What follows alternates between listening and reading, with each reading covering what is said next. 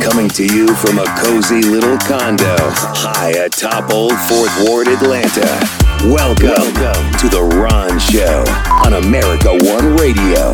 Here's your host, Ron Roberts. All right, and a happy Tuesday to you. Welcome to The Ron Show.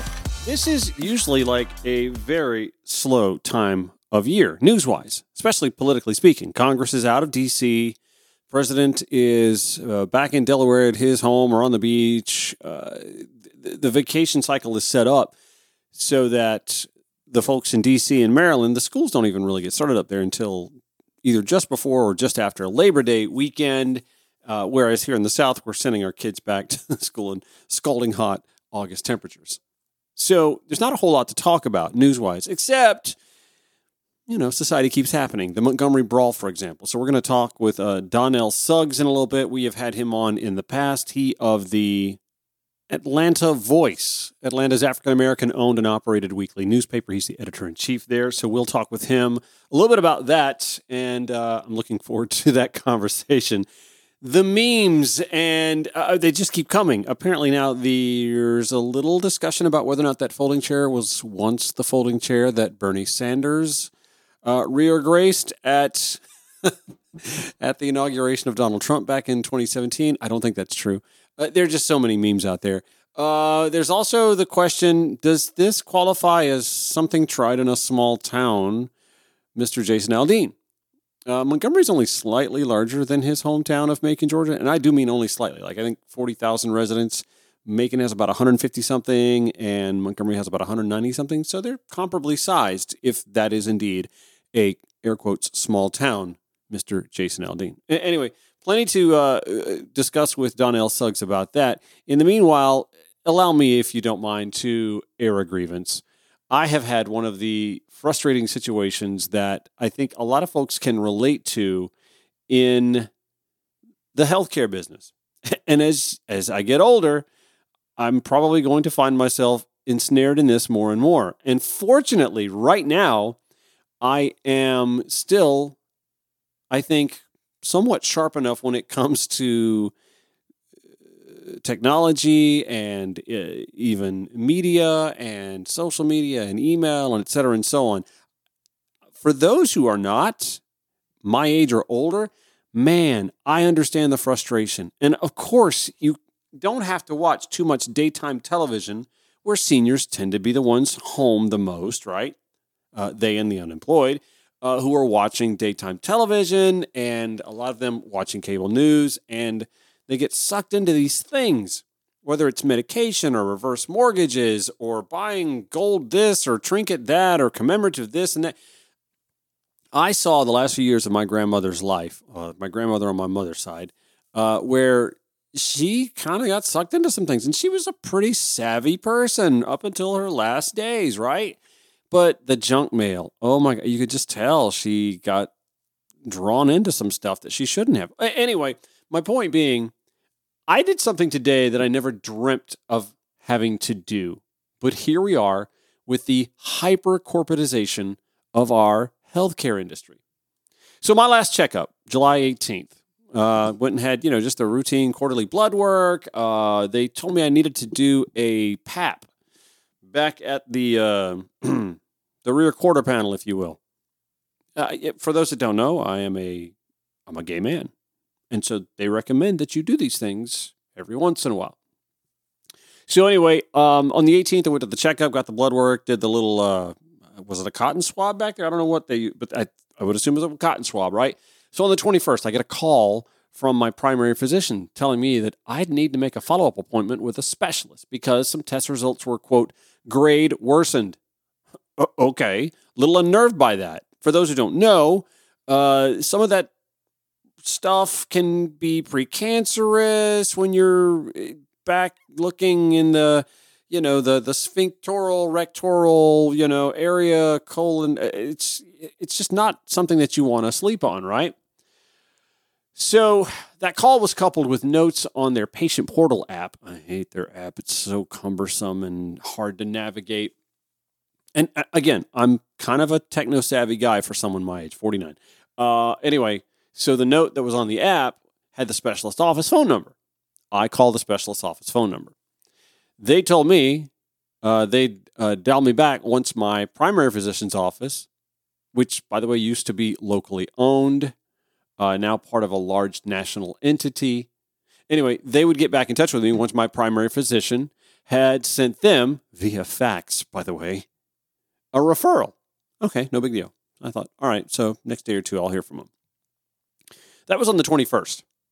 At that time, I was off camping, enjoying life, didn't really let it nag at me. I really didn't. I didn't because I'd, I'd been through this procedure before with my primary, and it turned out to be no big deal, but they like to be, or at least then when they were locally owned, better safe than sorry. Again, that was the 21st. By the 27th, though, I'd heard from no one. So I called the specialist again. Again, they've gotten no referral from my primary. So I called my primary physician's office and wound up having to leave a message on my nurse practitioner's assistant's voicemail. Uh huh. Surely, I thought, I'd hear from someone then, right? Because I've been with this physician's office uh, for years. I think four years, right? Again, though, they were locally owned. I actually knew the name of the doctor because the name of the doctor was the doctor that would see me occasionally. Anyway, he retired. He sold the place, and he's they, they've kept the name of the doctor, but it's part of a different national organization. Anyway, today, August 8th, having heard from no one still, I made the same round of calls again, except when calling my primary, second call after calling the specialist to find out they still don't have the referral. I called the primary. Uh, I insisted to the young lady that answered the call, please do not send me to voicemail again. I stressed the importance and amount of time that had passed since getting that alarming call and note. So she puts me on hold, I assume to get some background or maybe wait for my nurse practitioner or his assistant to get on the phone with me. Minutes passed. Someone else picked up and then said, Hi, how can I help you?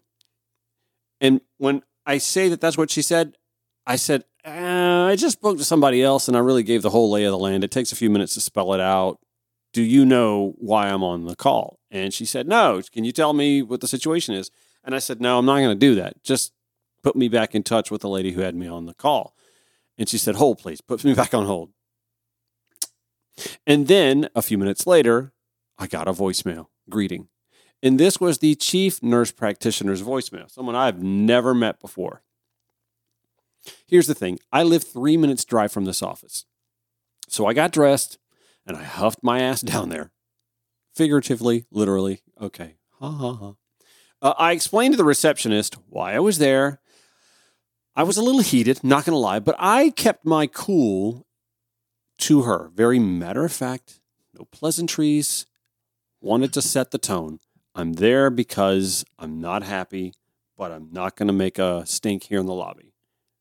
But I can tell you this when she let the chief nurse practitioner know that I was here and that I was apparently not in a mood to play around, that chief nurse practitioner, who I got his voicemail on the phone, came out to the lobby and asked me to come back to his office for some privacy. Not for me. oh no, because trust me, at this point, I'm ready to air all my out in front of anybody in the lobby because I am pissed. If you're counting, by the way, the appointment where the PAP was taken was July 18th, right? So that's 13 plus 8, 21, three weeks later. We're three weeks later, and I still don't get to have this appointment because the, the, the, the specialist wants the referral from the primary. Uh, so the CNP, whose voicemail I hung up on, turns out he hadn't even set it up yet. That's what he told me.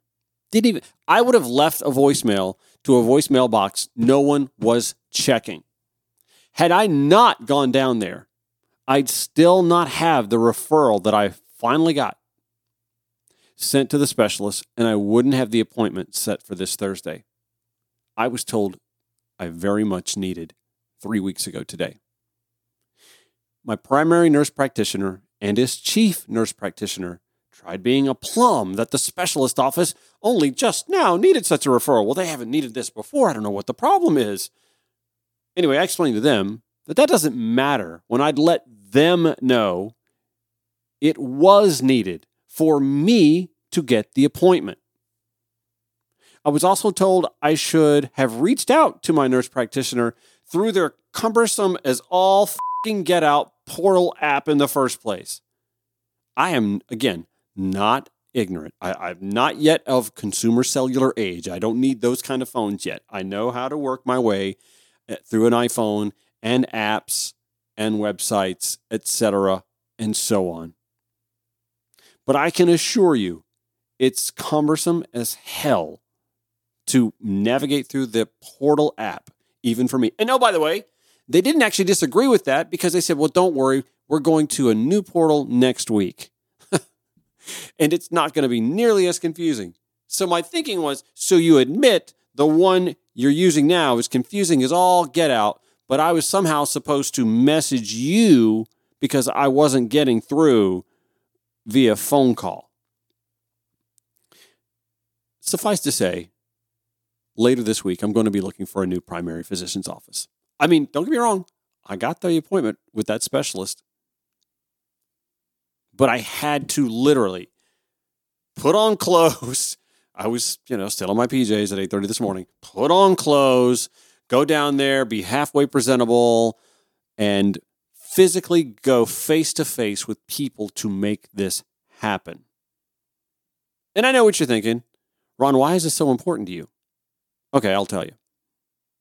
My mother died from cancer. It's almost impossible to detect before it's too late. But her primary physician was also asleep at the wheel, dismissing my mother's complaints, whose symptoms led to what would take her life. She was just 58 years old, and I'll be 50 in February. We're the best country in the world, we're told, and yet our life expectancy has fallen in recent years. We're a top 10 nation in rates of cancer per capita. We've let our food industry give us mostly options that are poor for our health, and our government lets said industry tell us things are good for us, even if they aren't. We're passive to polluting industries because we can't be anti business. We've let all of our industries morph from local and regional to national and multinational, but folks are worried about, quote, big brother government? You damn right I'm angry. And I don't get angry these days.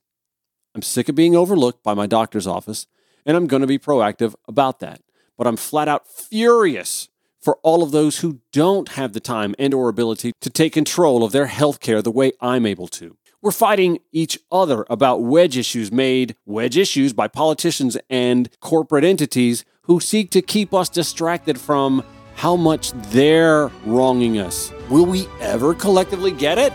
Folks, we're literally the school of fish that could turn the tides on the shark. Let's start doing it. Back after this. Welcome back to the Ron Show for Tuesday. So, th- there may still be folks in Metro Atlanta who are without power after those strong storms moved through yesterday afternoon. I got the show done early enough that I knew it was going to be on the server for America One Radio just in case. And then my big old cat Herschel. By the way, happy International Cat Day. Herschel Dooley, love you to pieces. Uh, looking in on Miss Ruby upstairs from my neighbor as well. So it's been a great cat day for me. Anyway, Herschel and I had one hell of a nap through that storm yesterday. I mean, we were just we were we were locked in. We were good to go. Donnell Suggs joins us from the Atlanta Voice, and you're probably thinking, uh, while he's waiting to get on, what am I walking into here? Donnell, how are you, man? I'm well, brother. How you been, man? Long time no here. Yeah, I'm good. Are, are, you a cat guy by chance? You got you got felines in the house? I, I don't have any. I love all animals, so they um, I think cats are awesome because they they don't you don't have to do anything. Just give them some food and they want to be left alone. So I like them. Sometimes they do. No, you're right. Uh, first things first, I definitely want to talk about the Montgomery Brawl. And as okay. as as a non person of color, I actually am enjoying all the fun my uh, my African American friends are having on social media over this. so so I'm, I'm glad to I'm glad to have that conversation with you. But the first thing I want to get to is actually something a little bit more local uh, than that, and that's the pending Fani Willis activity, uh, the Fulton uh, District Attorney about to level Donald Trump with some more indictments. First things first, I'm going to play a statement he made. Uh, was this earlier today? Was this earlier? It was. It was not long ago. Let's actually. let's listen to what he had to say about Fani Willis. Uh, here we go. They waited, and I probably have another one. They say there's a young woman, uh, a young racist in Atlanta. Say racist, and they say, I guess they say that she was after a certain gang and she ended up having an affair with the head of the gang or a gang member. Wow. And this is a person that wants to indict me. She's got a lot of problems, but she wants to indict me to try and run for some other office. Uh, what's going on in this country is, uh, and by the way, wants to indict me for a perfect phone call. This was even better than my perfect call with Ukraine. So, Donnell, let's talk. Uh, now, uh, Donald Trump insinuates, doesn't just insinuate, he just flat out said she had an affair with a gang member and wants to run for another office. Where, where does he get this stuff from? I, I've covered her back when she was at the and uh, did, uh, back when she was working for the city all the way through her career. I've never heard anything like this at all. I have no idea where these things come from, and it's very dangerous to just spout things out like that that not only are untrue, they're even unfounded. Like I don't even know where this is coming from. Like what is he talking about? It's amazing. It, it is. It's incredible, and you know he leans on that First Amendment uh, protected speech stuff to ensure that he cannot be held liable for anything that occurs because of something he says. But there is danger in yelling fire in a crowded theater, obviously. But there's also some danger in stuff that he's yelled between uh, January, say January sixth, the morning of, and and now as well.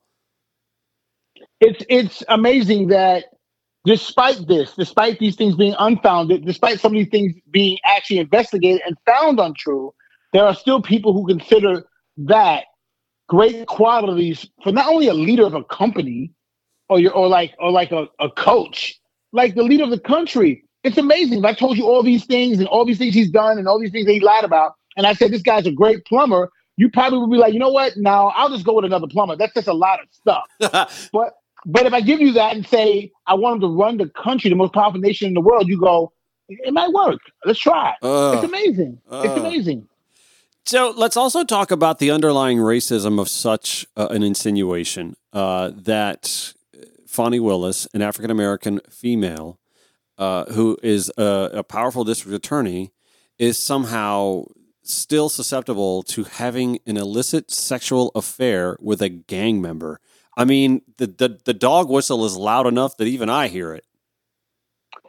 There's literally nothing to that statement. Nothing. You know, sometimes someone says something, it's like, yeah, I was at the party, but I didn't drink. Or, yes, I was driving the car, but I didn't speed. There's no, she's not even in the car. She's not even in the, in the state with this statement. Like, it's not even true. And as a man, you would think another man would have enough pride in himself to say, you know what, I can't just say random stuff like that. As a man, I say he's a father, he's a grandfather. He never Like, stopped I me can before. Say that. I know, I know. I hope that one day you wake up and say, you know what, this is ridiculous.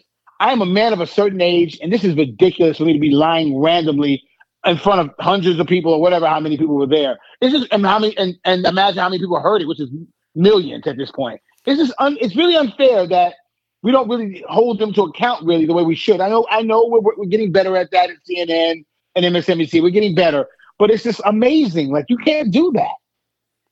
Well, he's not being held accountable by the people that matter, and that's only going to be within the right wing echo chamber. I mean, the, the, the number of voices uh, who speak when Donald Trump makes a misstep are still very few. I mean, you have Chris Christie, you have uh, Liz Cheney, who now doesn't have much of a platform.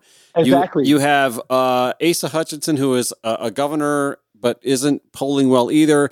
And Fox News got you know slapped on the nards the one time that they did start dispelling uh, you know some misinformation after the 2020 election, but only because they had a multi-million dollar lawsuit they had to pay off. Right. So they're not at, they're not in, at, at their highest seat of power either. So everyone you named is doing it now because it benefits them. Chris Christie, it clearly benefits him now Mhm. to do that. So that's not. I I mean, you can you can you and I can stand face to face, and you and you won't say a word to me. Then I walk all the way down the block, and you call me a punk. Well, good for you, but I can hear you. I can't hear you now. Yeah. So so that wasn't a tough move. So Chris Christie really doesn't count, and I actually like him. I'm from New York. I remember him being way back in his uh, attorney days. Good guy, but it's like, come on, dude. Like, what are you doing? It's now, weird. Of course you're angry at him. But- it's so weird. But that's what's so weird. Like I watched his CNN town hall a few weeks back, and even I came away going, mm-hmm. you know, I could. I mean, he's disagreeably agreeable. I mean, I don't agree with ninety five percent of what he says, but like if he somehow became president, I don't feel like it'd be the end of the world. I, I feel like he's, and it's unfortunate because he really is a stand-up guy in a way. I know some Jersey people are probably like, I don't know about yeah, that. I know, I know. but I mean, in comparison to a Mike Pence, for example, again, Yeah. I'm again, I'm just throwing names out here. I, I have no dog in that particular fight. As a Mhm. newspaper editor, I have to be neutral. I'm just saying, if you ask me to pick a man to run against Joe Biden in November, I wouldn't want Christie because he's an actual stand-up guy. I would want someone like Donald Trump or Mike Pence, guys who have waffled left and right and said all kinds of crazy things. And Mike Pence is not even a liar. he's not even a liar. He's just someone that'll choose a side and kind of hang with it. So, I mean, I want I want Trump or Mike Pence to represent um the GOP. I would love that. DeSantis is even better, even better. Oh God. Oh, that I mean that is the that that Great is stories all around. sorry that is the turd that just keeps swirling the drain and not making its way down the pipes just yet. Listen, I actually want to talk more with you in just a second. We've got a break coming up. I want to ask you about uh, you know Tim Scott's president's uh, you know presidential aspirations and, and what the community uh, what, what vibe you're getting from the community on that. And then we've got to talk Montgomery Brawl. Please give me the opportunity to talk about that. We're back with uh, Donnell Suggs from the Atlanta Voice in just a few minutes on the Ron Show here. AmericaOneRadio.com, the America One Radio app, or wherever you podcast. Broadcasting five days a week to make common sense common again. This is The Ron Show on America One Radio. All right, editor in chief of the Atlanta Voice, Donnell Suggs, joins us. We, we were talking a little bit about the horse race on the GOP side of things. Uh, there may even, I guess, be a primary for the Democratic nomination, although it's sort of much a fait accompli that the uh, president, currently Joe Biden, will get that. We had Marianne Williamson on back in April. And uh, the the RFK thing is a bit of a train wreck uh, that may not amount to much of anything else. But Donnell, I wanted to talk to you. What is the general sense uh, within the African American community about the Tim Scott viability? Here's the thing: he's making, unfortunately, he's making the same mistake Herschel Walker made here in Georgia, and it's going to hurt him. He's really not speaking to the people he should be speaking to. Mhm. And in my, and again, this is my opinion as a journalist, as a voter. Mhm. Uh, he's not speaking to Black Georgians, and I'm thinking, dude, you just saw this kill Herschel Walker's opportunities. You see, this gonna it's gonna hurt Trump. He clearly lost Georgia. You really should be, and and and granted, Tim Scott's black. We know that. It should be a given that he should be at some churches here in Georgia, and he might have that set up. He might have that scheduled for later. Right. But I would know. I would have. I would have covered it. He should be speaking to Black Georgians and saying, "Listen, I know I haven't always been on your side with things. I know I haven't always been out front and center because I'm in South Carolina. Obviously, I uh-huh. have business to take care of there.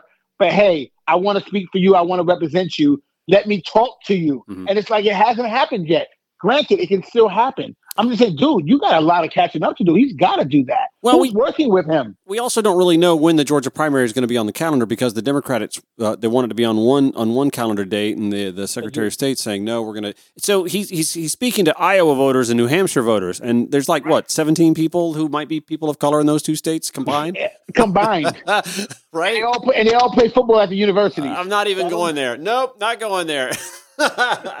but yeah, so no, I don't disagree with you. In fact, I was thinking about my friend Keith McCants, who is you know something of a blue dog Democrat down in South Georgia, uh, pretty pretty big activist down there, and uh, I've had him on the show a time or two, and you know where Stacey Abrams was actually smart, I think, to go and speak with African American farmers.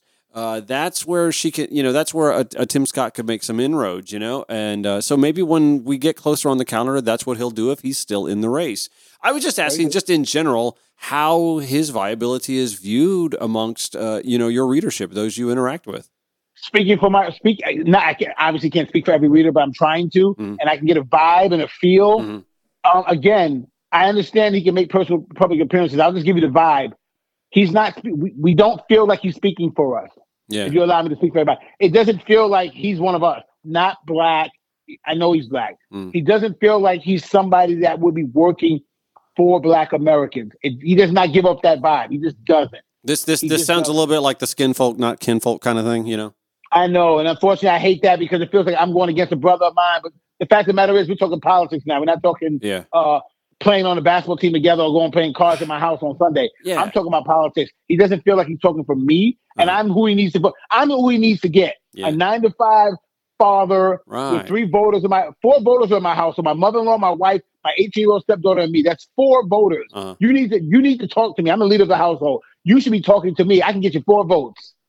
This reminds you- this you're re- not yeah, me. yeah, yeah. This reminds me of last week's episode of The Wonder Years. I don't know if you saw that, but uh, that, that that that sort of circumstance came up when the returning son from the Vietnam War decided to volunteer for the Republican congressman, and and that didn't go over well in the household. Uh, No. But uh, let me say this: I lived in South Carolina for 11 years, so Tim Scott uh, served me as a senator. Uh, I remember going to an MLK breakfast, and Tim Scott spoke. And he also was in the reason he, he was available was because he was also in town for the South Carolina Tea Party convention that was going on concurrently uh, across town. So he gave two speeches on the same day, and they were vastly different speeches. I Of course it was. think that like I think he's a quality individual. I think his story is wonderful, but I think he leans a little too hard on the anecdote instead of the empirical, if that makes sense. Uh, I, I totally agree with that. so uh, it- I think it'll be interesting to see uh, again as the GOP primary starts working its way to states where there might be more voters of color. All right, we got to talk about the Montgomery brawl. There This oh my oh my gosh! Here's the first thing that I want to point out, and I, I have folks who listen who are uh, uh, on the right side uh, of the persuasion, who are quick to hit their social media with videos whenever there's a brawl at, like, say, a, a housing uh, a housing c- complex, you know, public housing complex, or in a an inner city school where there's just a nasty fight that breaks out but they're not posting the videos from this. And I'm calling them on that because this was no less a thugs, animals, you know, attacking an innocent person than any of that stuff would have been. But there's large there's a large amount of silence coming from the right on this. I mean, we we can set the stage pretty quickly, right? You've got a black dock worker who is mm-hmm. telling probably some overserved white pontoon boaters that they have mistakenly parked their pontoon in a spot that a riverboat gets all the time that they need to move the pontoon and instead of just getting their asses back in the pontoon and moving on or going somewhere else they decided to as a group stand up to and then start fighting the one black man it's it's. I know that you always don't want to trust our eyes a lot, especially today. But you with the way saw what you saw, right? yeah But you saw what you saw, and I've seen it in 15 different angles within the last 48 hours. yeah So, so there's not 15 different AI generated videos. Yeah. It's people who were there sharing it. Yeah. This man, he may have he might have said it very nicely. He might have said it very forcefully. Either way, he wasn't wrong. It don't You can't matter. here. No, we It can't. We, matter. we can't talk about language when we can't bring that up when there's police officers uh, speaking, you know, in a surly tone to an African American person either. So Absolutely, it don't matter exactly. what he how he wants to play said. So let's play. Let's play this. No pun intended. Let's play this black and white.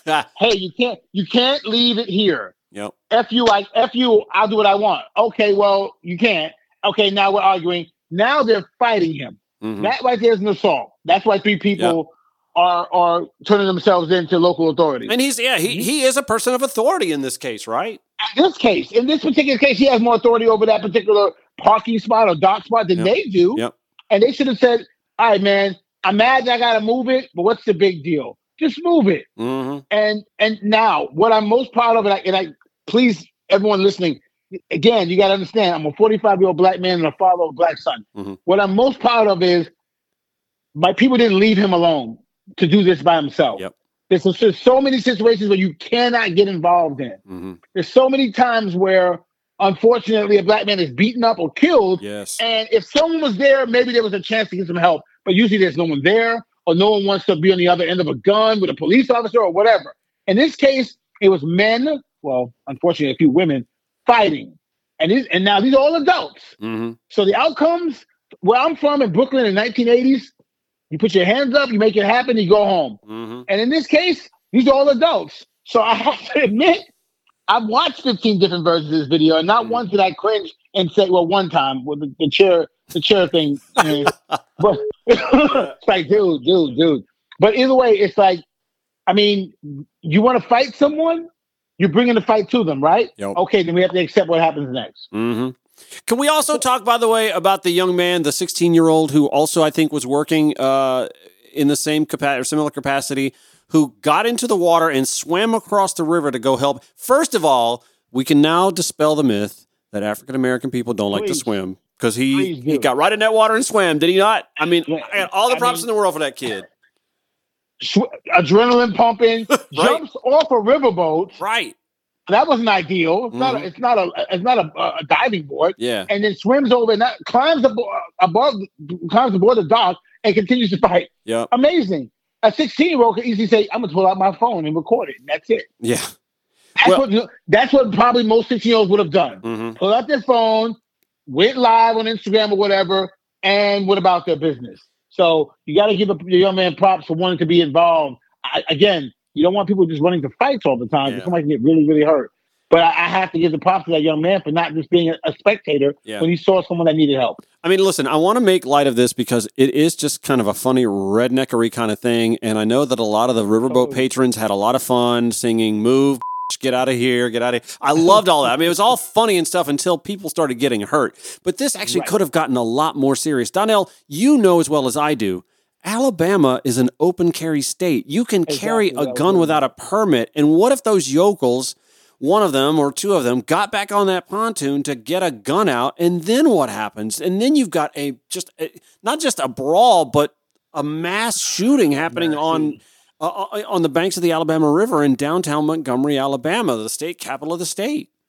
And it's like, what are the odds that none of those people, none of those adults had a gun, black or white? Mhm. Someone probably had access to one somewhere. Yeah. Thankfully, thankfully, thankfully, thankfully, it wasn't used. But when adrenaline's pumping, you can't, ups- and a man just got hit with a chair per se, True. or a man got punched. You know, people have shot people for less. That's right. Yeah. Very happy that guns were not involved because this really could have been a massive tragedy instead of um, a thing that we all saw. I'm really kind of surprised now in hindsight that that didn't happen. I mean, people got hit with folding chairs and nobody pulled a gun. Folding chairs, man. Folding chairs and thrown into the water.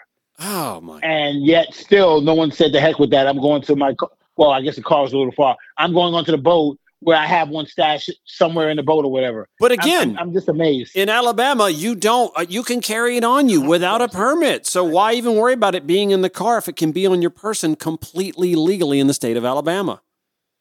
Amazing that, that no one was killed. So Hurt? sure, you fight, you get hurt. So- killed. This is amazing. I'm not. I'm not. I'm going to be honest with you. I really like. I, I know the, the the meat of the story, the, the the the bare bones of it. I don't know. Have have we gotten names? I mean, this guy should have a. He, there should be a statue of him on the banks of that river for doing his job and standing up to these folks. Do we know his name yet? Do we know his background? Is there anything yet that we've learned about the principles involved? What's funny is we have the name of the young man who jumped off the, uh, Right. the boat and swam, but we don't have the name of the, of the security guard or dock worker person yet. I'm sure that on Twitter it's somewhere floating, Yeah. but I haven't seen a full report. I have the three names of the young, the white men who attacked him initially. They had Mhm. to turn themselves in, Mhm. and I believe a black man was arrested. The one who hit the woman with the chair that second time. Come on, man. Why you got to arrested. arrest? I mean, I mean, don't don't don't hit a lady, but Don't hit a lady with a chair, but who's on the floor though?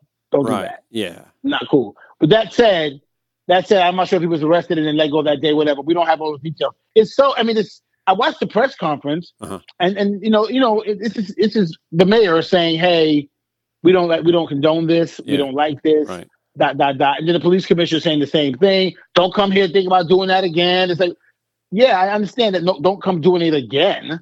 But it happened already. hmm And where's the security for that? Where's other than that one man? Where was the security for people? I don't want to blame it on the city. I'm just saying anyone could have jumped on him. Thank, thankfully, there were people there. Maybe an hour later, there's no one else there. I also have to say, if there's if, if there's one thing I could nitpick that this uh, dock worker probably should have done differently, and I think will do differently, if not uh, procedurally, that there'll be some changes made. I would have called. I would have had a, a, radio on me. I would have been calling the police right away. Right. I mean, Right. that, it, you just you, again, you're dealing with those people, and I'm sure nobody took uh, breathalyzers or anything like that. But you got to think those people were overserved, the pontoon riders. I mean, you don't listen. You don't hang out on a pontoon all day on the rivers in the south, uh, Talking. on the weekends, you know, Reading. And not not have a few, you know, natty lights or, or Peps, you know, PBRs or or whatever their their beverage. It's not Bud Light. We know they're not drinking Bud Light anymore because God forbid that'll make them gay. But uh, God forbid. oh my gosh that's just this is an interesting you know story to watch I, again i'm just kind of fascinated from a sociological point of view normally we all run to our bunkers the black versus white the kaepernicks versus you know uh, you know the, the stand for the anthem part but it's been really quiet on the right when it comes to this particular case? Is it because there's some shame, or do they not want to actually kind of play by the same rules they play when this when the tides are, are turned or when the when the the shoe's on the other foot? It's hard to stand up. It's hard to stand up for a coward, right? Right. The two men were fighting was one thing. Mm-hmm. When the other two and three men come and they're jumping on this one oh, guy, and, and a woman. Don't forget, we saw a woman get involved in this too. Mix too, right? So that's five people now. It's hard to even, even if you're so far right, it's unbelievable. You're off the screen. It's hard to stand up for that. It is. It, just our nature. You're like, man, that's not cool. That's five guys in this guy. Guy didn't have a gun, didn't have a, bat- a baton, didn't have a taser. Just a dude. Two men were fighting. Now there's four men and a woman fighting. That's not cool in anybody's book. Race be damned. Politics be damned. They're keeping that quiet because guess who's the initiator now? Mm-hmm. Oh, whoa. Uh oh. It's not a gang thing. It's not about no fathers in the home. Right. And, um, public school systems and um, ghettos, all that stuff is out the window now, huh? yeah. It's funny Yeah, how that plays out, right? It's funny how that plays. Yeah. Donnell Suggs, editor in chief, Atlanta Voice. Thanks for coming to talk with me today. I appreciate you having me, my friend. Anytime. One more segment. Back after this. All right, final segment of the Ron Show for Tuesday. Dr. Bernice King, who is an attorney and also the youngest child of civil rights leader Dr. Martin Luther King Jr. and Coretta Scott King, penned a letter that the Saporta Report published. The headline The King Center and partners call on the city of Atlanta to let the people vote on the Atlanta Public Safety Training Center. By the way, the city of Atlanta is lawyering up. They're looking to comb through these uh, petitions to ensure that everybody that signs it is legally allowed to. And we have talked with volunteers on this show before who have said that they are doing their dead level best to ensure that they get more than enough votes, uh, uh, voters to sign the petitions so that there's a lot less ammo for the city to derail it. Just interesting stuff considering that Mayor Andre Dickens basically said, uh, "Okay, initially, okay, let's let's let the voters, you know, have their say." The Atlanta voters had their say in several city council meetings, and yet still the city council did what they did. But we'll see how this referendum uh, scenario plays out. Anyway, Dr. King penned this. I'm going to read this to you real quick. In his 1957 speech, Give Us the Ballot, Dr. Martin Luther King said, In this juncture of our nation's history, there is an urgent need for dedicated and courageous leadership. We as a city and nation are at such a juncture. We are imploring that the Atlanta City Council be a part of a national cadre of dedicated, courageous leaders. If the beloved community is indeed our shared goal, then the King Center joins the hundreds of community leaders and organizers in Atlanta, including students, civil rights attorneys, community advocates, academics, and environmental scientists, to insist that the construction of the Public Safety Training Center be put on, to a democratic vote by residents of Atlanta. There has been no shortage of debate about the City of Atlanta's decision to build a new 90 plus million dollar public safety training center. The letter continues There has been no shortage of debate about the City of Atlanta's decision to build a new 90 plus million dollar public safety training center. There has also been copious disagreements about where, how, and frankly, whether it should be built. Since 2021, the City of Atlanta has made two major decisions concerning this issue. Number one, to lease 85 plus acres of publicly owned green space in a historic black neighborhood to a private foundation to build a training facility for police and firefighters. And two, to designate at least 31 million plus 1.2 million per year for 30 years of public dollars to the Atlanta Police Foundation to fund it. Supporters and dissenters of these decisions, including Mayor Andre Dickens and several city council members, agree on one thing. The City of Atlanta's decision from the outset did not include sufficient equitable nor transparent public engagement.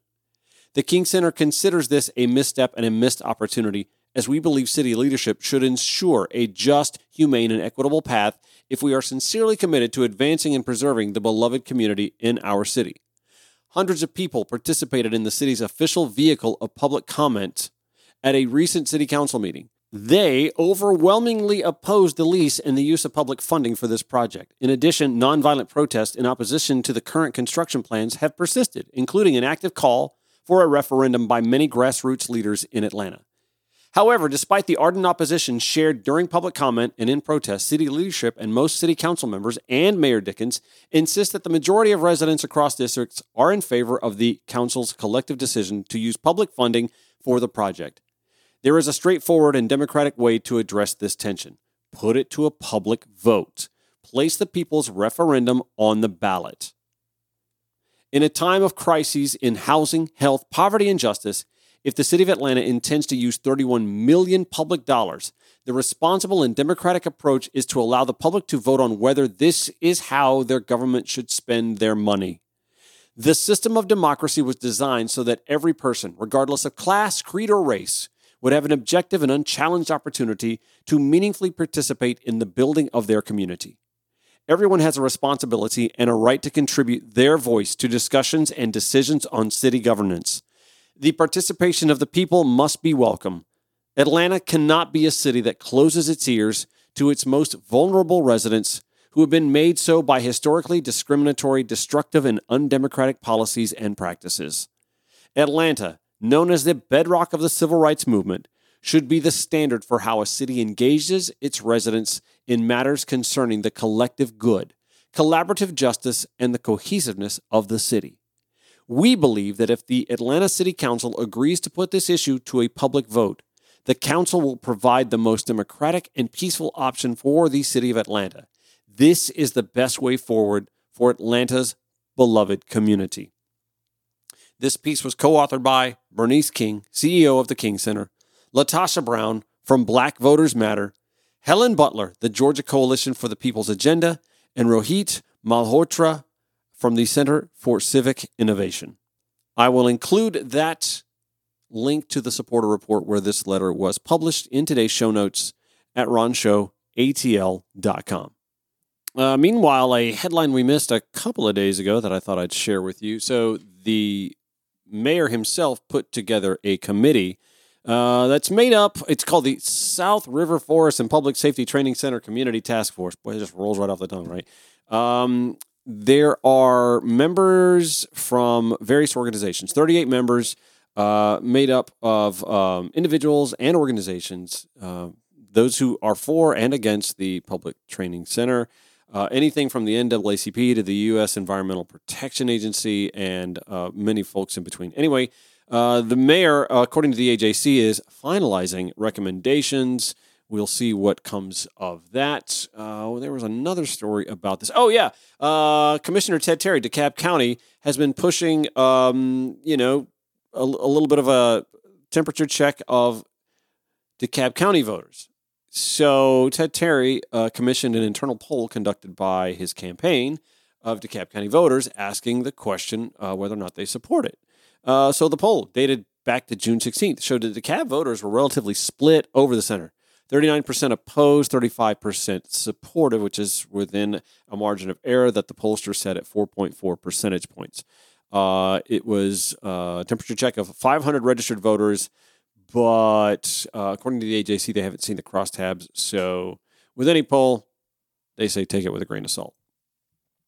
And again, as I mentioned earlier, the city of Atlanta is uh, lawyering up to prepare, by the way, outside counsel to verify training center referendum signatures. So they're going to be pretty particular. As we've heard when we've had uh, Alex Murphy, one of the uh, volunteer uh, uh, legal uh, volunteers with the Stop Cop City movement say they're being very particular and very careful about the kind of signatures that they get. They're being very particular, according to Alex, with their procedures and making sure that those that are signing these ballots are, in fact, legal Atlanta voters. And of course, you also have the complexity of the state now purging votes in the process. So, oh, God, confusion will reign, I'm sure. Anyway, we're keeping an eye on that story. That's going to do it for today's Ron Show. I want to thank Donnell Suggs from the Atlanta Voice for joining us back tomorrow, 5 to 6 p.m. here on the America One Radio app, AmericaOneRadio.com, or wherever you podcast. Until then, take care.